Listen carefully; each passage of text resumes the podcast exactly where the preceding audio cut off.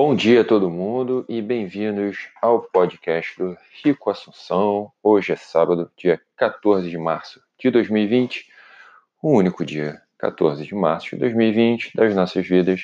E o assunto de hoje só pode ser o coronavírus Covid-19. Eu vou falar sobre ele, não tem como evitar, é, mas eu não sou um profissional de saúde, como a maior parte de vocês já sabem, então meu foco vai ser os impactos econômicos e financeiros dessa doença e como que ele impacta a sua vida financeira, né? Como é que ele pode impactar a vida financeira de todos nós, de cada um de nós, nosso planejamento financeiro, nossa vida real. Mas antes, eu só queria contextualizar aqui um pouco esse momento que a gente está vivendo, porque mesmo sabendo que daqui a alguns minutos tudo isso vai estar desatualizado, né? Claro, porque cada minuto que passa os números mudam, mas é importante porque qualquer tipo de previsão ou de análise que é feita, é importante a gente levar em consideração o que se sabe hoje sobre o que está acontecendo, né? Porque toda vez que a gente faz uma previsão, uma coisa é certa, a gente vai errar, né? Mas é melhor estar um pouco errado do que simplesmente existir de, de contextualizar qualquer coisa ou de prever qualquer coisa e viver a vida sem planejar, certo? Então, só alguns números aqui do que, que do mundo como eu estou vendo ele hoje, como ele está hoje, das coisas que a gente sabe, o que a gente não sabe sobre, sobre o vírus. Hoje são 144 mil casos confirmados, sendo 81 mil na China, 18 mil na Itália, 11 mil no Irã, 8 mil na Coreia do Sul, tudo número aproximado, é claro, 4 mil na Espanha, na Alemanha e na França, cada uma delas com 4 mil, 2 mil nos Estados Unidos e no Brasil 150 casos. Tá? Para contar um pouquinho também da minha história aqui, que eu estou vivendo, dividir um pouco com vocês. Eu moro na região de Paris, é, para quem não sabe. Então, desde ontem eu tô, tenho trabalhado de casa. Minha empresa recomendou que a maior parte dos trabalhadores que pudessem trabalhassem de casa, é o caso, a minha equipe. A gente vai fazer um rodízio, na verdade, para sempre ter alguém lá uma vez por semana, uma das pessoas vai, e a gente está priorizando pessoas que tenham carro. As aulas pararam por tempo indeterminado, a gente não sabe quando é que vai voltar, então eu tenho dois filhotes aqui, uma delas está no, no, no ensino médio, ela parou, a pequenininha, que tem dois anos e meio, continua na creche, e a gente tem uma babysitter que busca ela na creche, que leva lá para casa e tal, e tudo isso está mantido por enquanto, a gente não sabe como é que vai ser, mais cedo ou mais tarde, muito provável que isso mude, que a crechezinha dela, na verdade, é uma creche pequena, né? Na verdade, é uma, uma, uma moça que, que cuida de quatro crianças. E é provável que, que isso mude na, na próxima semana, nas próximas semanas, a gente mesmo decida não levar. É, por enquanto, eu acredito que esteja ainda, de uma certa maneira, sob controle, mas provavelmente não vai ser o caso daqui a algum tempo. Né? A gente só precisa se organizar direito para isso. A gente fez uma série de compras para estocar em casa. É, ainda esse final de semana a gente vai no banco sacar alguma grana para qualquer emergência, sempre bom ter dinheiro dinheiro vivo, cash e também qualquer caso de emergência bancária e encher o tanque do carro também para qualquer eventualidade. Então, assim, pois é, a, gente aqui em casa não tem pânico nenhum. Uh, aliás, nem na rua não há pânico, a lá parisiense mesmo, né? Aqui está sempre tudo sob controle, assim, nunca perdem a pose para nada, encara tudo com com uma certa maturidade, né? Aquela, hum, dá quase que a impressão de que oh, o coronavírus é chique. Mas a verdade é que ninguém sabe onde é que isso vai dar e o vírus se espalha muito rápido. Né? Eu disse, por exemplo, agora que tem 18 mil infectados na Itália. Eu não acredito que sejam 18 mil. Quer dizer, esse é um número oficial, mas a gente sabe que é maior. E, e ele é maior, quer dizer, por, por, dois grandes motivos. O primeiro é que tem gente que aparentemente não sofre os sintomas, né? Então o cara está com vírus, mas ele nem sabe que está, mas ele pode passar para pessoas adiante. Hoje é o, é o que se diz. E segundo motivo é que o vírus parece ficar incubado durante cinco dias em média, né, até uma semana, e pode ser que muita gente que já esteja infectado só vai demonstrar os sintomas daqui a alguns dias tem crescido muito rápido, né? Praticamente multiplicado por 5 a cada, cada uma semana, 10 dias, enfim. Mas vamos lá. O meu foco aqui hoje é para falar de como isso impacta a economia. De novo, não sou profissional da saúde, eu não sou o cara mais correto para falar sobre o vírus, nada disso. Mas a Bolsa de Valores de São Paulo, a B3, teve a maior queda diária nos últimos 22 anos, nessa última quinta-feira. A Bolsa aqui de Paris também teve a maior queda da história, queda diária da história na quinta-feira. Os Estados Unidos, na Alemanha, em Tóquio, a maior parte do mundo, no mundo inteiro, na verdade, a, as bolsas caíram. O circuit breaker foi acionado diversas vezes, o Dow Jones caiu 21% nesse mês, o FTSE de Londres 28%, o CAC de Paris 32%, o DAX de Frankfurt também 32%, e o Ibovespa 29%, quer dizer, todos, todos eles, sem contar o, o que aconteceu com o dólar, com o euro, com a Libra e etc. Né? Um mercado com uma volatilidade enorme, porque até na sexta-feira ainda recuperou bastante. É, e essa semana, a gente, além do coronavírus, teve um outro ponto que foi importante, foi a guerra no preço de petróleo entre a Arábia Saudita e a Rússia, que pode impactar, acabar impactando não só a Rússia, mas também os Estados Unidos, toda aquela coisa de shale gas e tal. Enfim, e a pergunta no momento é: está na hora de comprar bolsa? É. Será que está todo mundo maluco, exagerando os efeitos do vírus? Ah, meu ponto de vista aqui, não, as pessoas não estão malucas. Essa é a minha opinião. O vírus tem um impacto real na economia, não é uma coisa do imaginário, as coisas realmente estão acontecendo. Por exemplo, a Itália está tá fechada. É, aqui, a França, a Espanha, Portugal, Brasil, fecha-se escolas, por exemplo. E aí, cara, quando você fecha uma escola, o pai dessa criança que, que não tem com quem deixar o filho né, na escola, ele tem que ficar em casa, tem que deixar de trabalhar. Ele vai deixar de trabalhar vai deixar de produzir. Cara, não é férias. É sério. É um negócio sério. Você está deixando de produzir para ficar trancado dentro de casa. Reduzindo ao máximo a tua exposição. Porque quando você está de férias, você vai, faz o turismo, você gasta o dinheiro que você, quer dizer, você estimula outros setores da economia. Esse não é o caso. Não há turismo. Na verdade, o turismo está sendo totalmente impactado no mundo inteiro. Todas as pessoas que dependem dele para viver. Pequeno restaurante, loja, shopping, tudo vazio. Isso tem um impacto econômico real.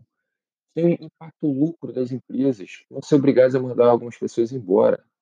Não é fictício, não é bolsa de valores. É mundo real. As coisas estão acontecendo. Talvez no Brasil ainda não naquele nível tão alto, mas aqui na Europa, por exemplo, é grande. Alguns setores dos Estados Unidos, certamente, algumas empresas não vão aguentar. Certamente vão fechar as portas, é fato. E a economia tem um, um efeito dominó. Né? É, uma coisa acaba afetando a outra, a gente sabe como é que funciona. Né? Você fecha uma empresa aqui, outra empresa ali, as pessoas Quer dizer, o cara que, que recebia o lucro ali, ele tinha a renda dele para gastar, ele já não tem mais tinha os empregados que ele vai ter que mandar embora, que, por sua vez, não vão ter é, dinheiro para consumir, e aí, como não tem dinheiro para consumir, o efeito é dominó, né? Outras empresas acabam sendo impactadas por, por uma baixa no consumo, e aí essas empresas têm que arrumar a casa delas também, vão mandar pessoas embora, e esse é um ciclo que é um ciclo negativo. Tudo isso pode acontecer. É que a magnitude disso é que a gente não sabe. É, alguns setores realmente são muito mais atingidos que outros. E a gente está tá tentando descobrir ainda onde que a gente está, onde que a gente vai parar, o que está acontecendo de verdade, porque tudo é muito novo e muda de um dia para o outro. Então, depende. É, mas fato é, são impactos reais. Não é imaginado, não é medo. É, pouco importa se você acha que é uma gripezinha, se você acha que é, todo mundo, a população vai ser dizimada no mundo por causa do coronavírus. Não é isso pouco importa. O que importa é o vírus tem um impacto real quando a gente fala em economia. Tá? E esse impacto está sendo, tá sendo visto. Hoje não é a prioridade, não tem ninguém, exceto a Bolsa de Valores que estão tentando, vamos dizer, precificar o efeito do vírus. Mas é óbvio que os presidentes dos países estão muito mais focados na, na área é, de saúde do que na área econômica. Até a, a Bolsa de Valores, um dos motivos que ela caiu muito forte na quinta-feira foi o fato do Trump é, não ter falado sobre nenhuma medida de, de enriquecimento da economia nem nada. É, o mercado financeiro está tá pensando na economia, mas o resto do mundo, a maior parte de todos nós aqui, estamos muito mais focados na nossa saúde, como que a gente faz para se proteger, como é que a gente faz para minimizar o impacto da doença, por um lado mais é, sanitário do que econômico. Né? Mas o impacto econômico ele existe, embora você não esteja pensando necessariamente nisso nesse momento. E isso, cara, é um pouco diferente da crise de 2008, por exemplo, que era uma crise financeira. Muita gente tem, tem dificuldade para entender o que aconteceu lá em 2018, 2008, desculpa. Não é fácil, não é fácil entender. Você vai falar de taxa de juros nos Estados Unidos, mercado imobiliário, aí você vai começar a falar de derivativo, CDS, securitização de, de financiamento imobiliário. Enfim, é, é, era tudo muito complexo ali. Mas, em resumo, lá em 2008, era uma crise financeira, uma crise que aconteceu no, mercado financeiro, né, com, é, com algumas complexidades, coisas que a gente não, é, que, que, bancos não deveriam ter se envolvido em coisas que acabaram se envolvendo. E no mercado financeiro, como tudo é muito teórico, é, o valor dos ativos, por exemplo, né, só para dar um exemplo para vocês aqui, um pouco mais, é sempre baseado em valores de mercado. É, você diz que uma empresa ela vale 10 bilhões porque você precifica dentro do valor em que foi vendido a última ação, como se todas as ações da empresa pudessem ser vendidas naquele valor em que aconteceu a última transação no mercado. É assim que se dá valor. Valor à empresa, quando a gente fala os caras mais ricos do mundo, então a gente mede os ativos dele usando esse método. É o método que, que se usa no mercado.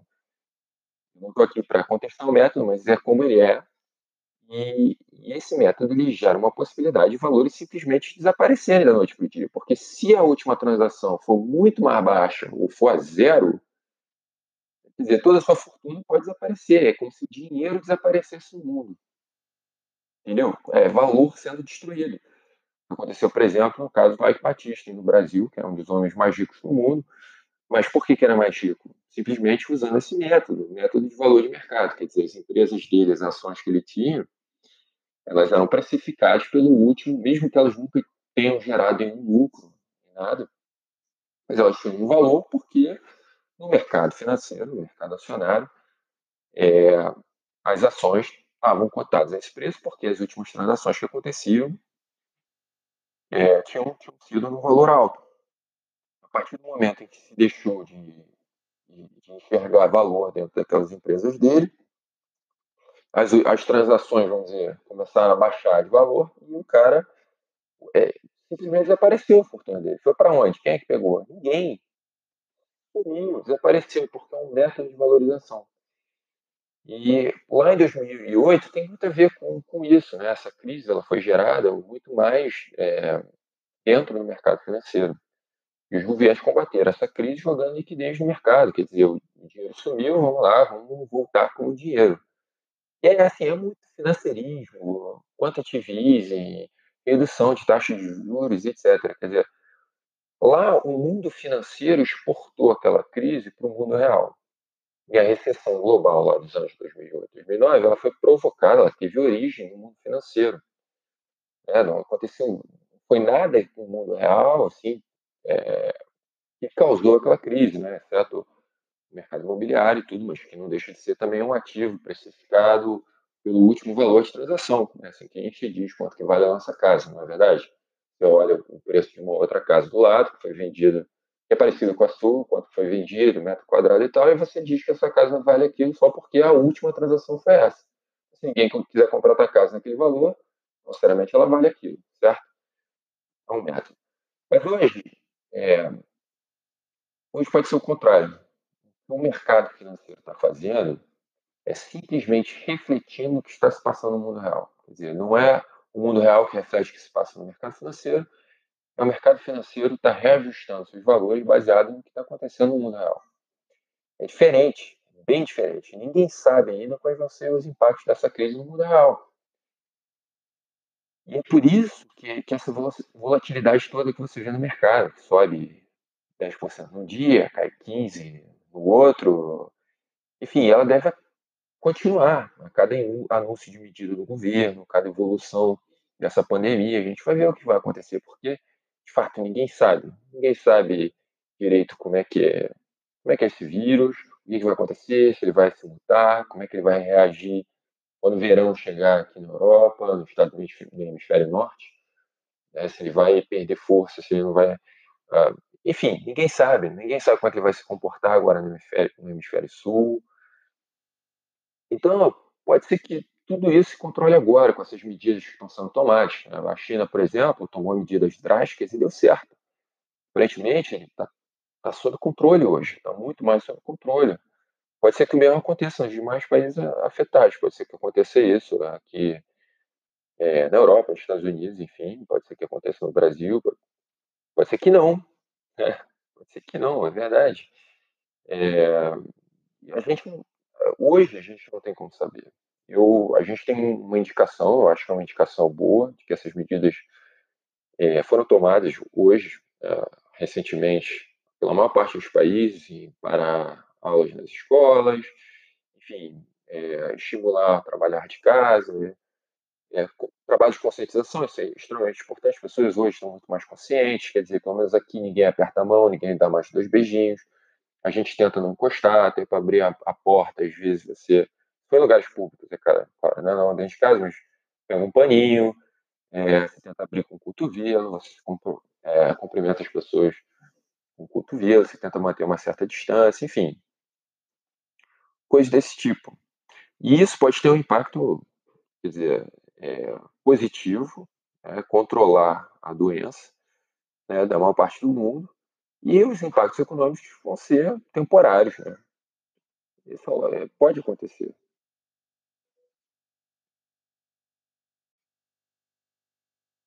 Mas pode ser também que não. Pode ser que a doença se espalhe rapidamente e que ela acabe passando por países que dificilmente vão conseguir controlar de forma eficaz. Pode ser que ela, sei, a, Índia ou propriamente o Brasil.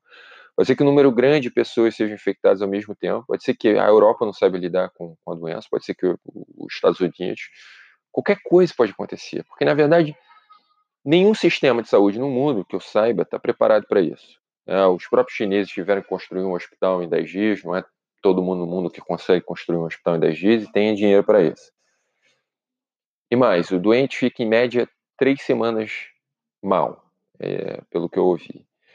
Ou seja, são três semanas sem produzir sem consumir. Se Angela Merkel disse que 70% da população alemã pode ser infectada pelo vírus. Nos Estados Unidos, ontem eu li, pode ser 150 milhões de pessoas infectadas. Se isso acontecer tudo ao mesmo tempo, cara, meu amigo, isso é óbvio que existe um impacto real na economia. Tem nada de ah, medo, ah, que tragédia mesmo que seja uma gripe, uma gripe que você esteja obrigado a ficar em casa. Todo mundo tem a gripe no mundo ao mesmo tempo, meu amigo. Porra, aí tu vai falar, mas a taxa de, de mortalidade é baixa, de 2%. Bom, baixa. Primeiro, baixa se você perder tua esposa, perder teu filho, quer dizer, é tudo que você tem, né? Mas, enfim, é, realmente pode não ser tão elevado assim. Eu acho que o número, pelo, pelos contos que eu vi aqui, são, é um pouco mais elevado isso deve ser alguma coisa entre 4% e 6%. O que, digamos que, que seja realmente o, o pior dos casos em que afete, sei lá, 70% ou 80% da população mundial. Cara, significa perder 3% das, das pessoas que existem no mundo hoje. Enfim. Tendo dito isso, também não quero trazer o, criar nenhum apocalipse aqui, mas é, é importante ver que que economicamente essa crise também afeta países com histórias completamente diferentes. Né? E afeta realmente elas. A China. Durante anos a gente vem falando que a China não vai conseguir manter um crescimento de 10% ao ano. E duas grandes teorias dentro do, do, mercado financeiro, sempre do soft landing ou do hard landing. Quer dizer, ou a China vai desacelerando aos poucos o seu crescimento, ou ela vai desacelerar de uma vez só. E se ela desacelerasse de uma vez só, isso iria criar uma crise na economia global, certamente, porque a China é quem leva o crescimento da economia global nas costas, hoje em dia, né? E por enquanto a China sempre teve reduzindo essa aceleração do soft landing, tudo dentro do esperado. essa crise pode pode acabar impactando a China e fazendo criando esse o hard landing, né, criar um impacto mais drástico dentro da economia chinesa, porque se soma junto com, com tudo que aquela guerra comercial entre os Estados Unidos e a China e tal. É, e agora a Itália, porque a gente fala muito da China, tem 80 mil pessoas que são afetadas, né, que estão. Mas se você pegar a proporção da população, 80 mil dentro de um bilhão e tal, contra 20 é, mil quase, né, que tem na Itália, contra 20 mil dentro de uma população de 60 milhões, que é uma, uma proporção maior. Né? E o problema da Itália é que a Itália nunca se recuperou da crise de 2008, 2009, né? A, a Itália teve crescimento negativo durante muitos anos desse, é, desde 2008 e 2009, e é, entre as grandes economias europeias, grandes economias do mundo, talvez seja uma das que mais sofram. Né? Recentemente o Brasil também é uma delas, mas a Itália tem, tem problemas estruturais, talvez o Brasil não tenha, é uma população muito mais envelhecida.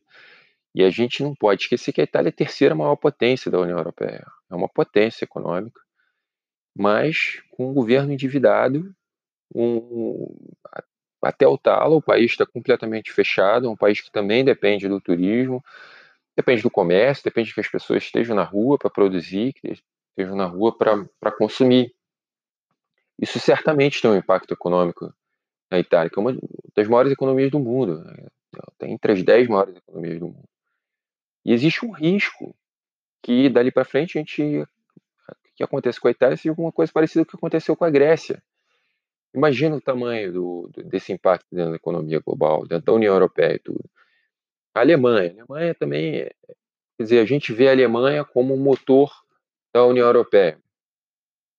Embora a Alemanha tenha sido muito impactada ultimamente, também por conta da, da, da guerra comercial com Trump, até porque é, a Alemanha é um dos maiores importadores e exportadores do mundo, mas a Alemanha, além disso, sofre com, assim como a Itália, com uma população mais envelhecida, tem uma taxa de reposição baixa, é uma das, das piores aqui da, da Europa. Esse tem a França e a Espanha, que também são governos também, estão sobrecarregados, o Reino Unido, que acabou de enfrentar um Brexit. Os Estados Unidos, o problema é diferente, não é nem necessariamente o problema de governo, embora os Estados Unidos tenha déficit, etc. O problema dos Estados Unidos é, pode ser um problema dentro das famílias, né? porque nos Estados Unidos não tem é, necessariamente, por regra geral, paid leave. Né? Se você estiver doente, não necessariamente você você recebe enquanto você está fora. Essas medidas estão sendo tomadas agora né, para evitar uma crise nesse, nesse ponto. E a gente vai ver, vamos acompanhar aí. O sistema de saúde americano é um sistema basicamente privado. E isso pode acabar levando muitas famílias nos Estados Unidos à falência ou um enforcamento, né? enforcamento financeiro. Quer dizer, todo o teu, teu consumo. Quer dizer, você perde a receita porque você está doente e você não recebe enquanto você está doente. E você pode ter um gasto enorme ao mesmo tempo. Quer dizer, e você pode declarar, decretar falência por conta do vírus. E isso pode se alastrar, né? Um efeito, como eu digo, a economia é sempre esse efeito dominal, é sempre ciclos. O Brasil, por exemplo, ainda não se recuperou da crise, a gente viu o número do PIB, um monte de gente falando, ah, mas se você olhar direitinho, direita para esquerda, você vai ver que o PIB tem uma qualidade, o mês de fevereiro de, porra, o Brasil não está crescendo, esse é o fato, o desemprego está alto, o PIB está baixo, o Brasil está tentando se recuperar, tem, a, tem, tem, tem, tem ido na direção correta, sim, o, o governo tem, tem sinalizado que a intenção é ir na direção correta, mas politicamente é difícil, porque tem uma crise política que a gente não admite ainda, mas que existe entre o, o executivo e o Congresso, o STF. Então é muito difícil você é, passar certas medidas que o Brasil precisa dentro desse ambiente.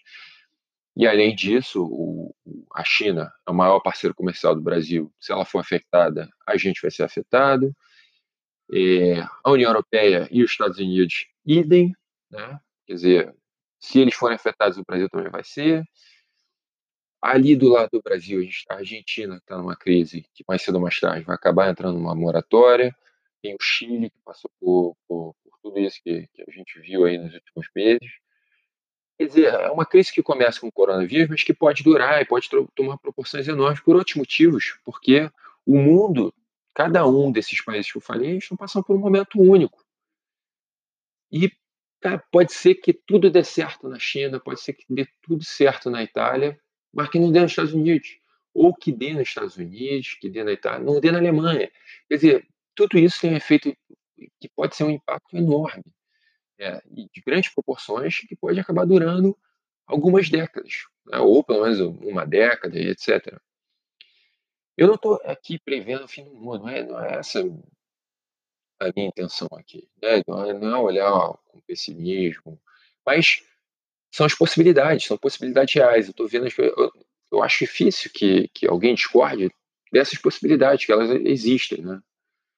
Aí alguém vai dizer, ah, Rico, mas sabe, é só questão de tempo, porque o mercado sempre se recupera. Verdade. Mas eu vou dizer, meu amigo, a nossa vida, a vida humana, é uma questão de tempo. Porque ninguém vive para sempre. Ninguém é jovem para sempre. Se o que antes eu previa que ia acontecer daqui a 10 anos só for acontecer daqui a 30, isso já muda todo o cenário, já muda tudo. Daqui a 50 anos, eu não, provavelmente não vou estar mais vivo. Daqui a 60, 70, bom, espero que sim, né? Mas, é, mas mesmo que eu esteja vivo, eu não vou estar vivo da mesma maneira que eu estou hoje, não como é a juventude, certamente. Então, é, assim, é questão de tempo? É questão de tempo, mas é aquela história, né? O, no longo prazo teremos todos mortos. Isso, isso é fato. Então, tudo isso é óbvio que se reflete nas nossas decisões de investimento, nas nossas decisões financeiras. E eu não estou aqui querendo dizer para ninguém ou pregando para deixar de comprar ação, por exemplo, dizer não, saia hoje, venda. Não é isso. Pelo contrário, eu acho até que é um excelente momento de rebalancear a carteira, a carteira de investimentos. Um excelente momento. Eu recomendo que, que o façam, é o que eu estou fazendo no momento. E eu acho que para quem leu o meu livro, aprenda a investir na bolsa de valores, sabe exatamente o que eu estou falando. É um excelente momento realmente para rebalancear, é bom repetir.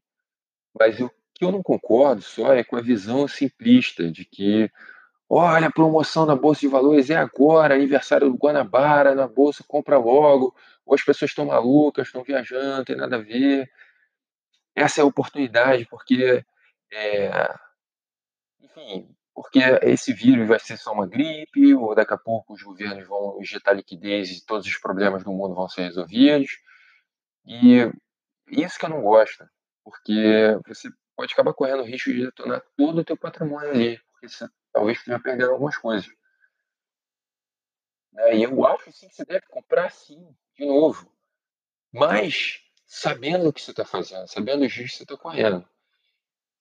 Porque as pessoas às vezes confundem preço com valor. Quer dizer, elas sempre confundem preço com valor, né? a maior parte das vezes, seja na hora do consumo, seja na hora do investimento.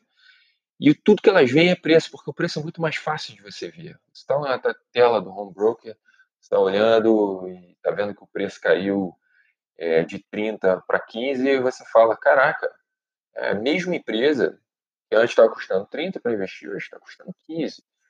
Caraca, que, que, que oportunidade, deu certo. O valor é muito mais difícil você medir. É muito mais, ele tem a ver com a, é, com a capacidade de geração de riqueza lá na frente, né, no futuro. A capacidade de geração de riqueza atual e futura. Mas com tudo isso que eu falei aqui, dá para facilmente para ver que o valor de todas as empresas, ou da maior parte das empresas, está sendo impactado, umas mais e outras menos entender essa relação entre o impacto dentro do valor dessas empresas e o impacto que você enxerga nos preços, é aí que faz toda a diferença. Essa é a minha mensagem para vocês hoje. A todos um grande abraço, um excelente final de semana e que a gente sobreviva a isso da melhor forma possível. E antes de ir embora, só que não esqueçam, otimismo sempre. O fim do mundo não existe. Embora todas essas possibilidades que eu estou dizendo aqui é, o mundo não vai acabar, tá? todas essas dificuldades podem existir, isso não significa que a nossa vida é, vai ser arruinada em nada, são simplesmente novos momentos da vida, como a crise de 2008, 2009 mudou o que aconteceu. Hoje é difícil a gente olhar para trás e, e, e, ver o quão divisor de águas foi essa crise, como foram outras crises né, que aconteceram. Sempre aprende, sempre incorpora. Existe o lado negativo, mas também todas as crises são momentos de reflexão, momentos de, de mudanças que trazem coisas novas. Algumas delas são boas, outras são duras de se lidar. É, é isso que eu queria dizer. Otimismo, nada de pânico. É, não há pânico nem no mercado, eu acho que nem nas nossas vidas pessoais.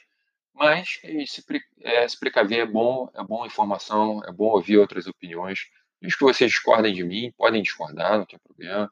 Também sou aberto a ouvir a opinião de outras pessoas. É, falem, com respeito sempre. Mas é isso. Todos, um abração, galera. Valeu.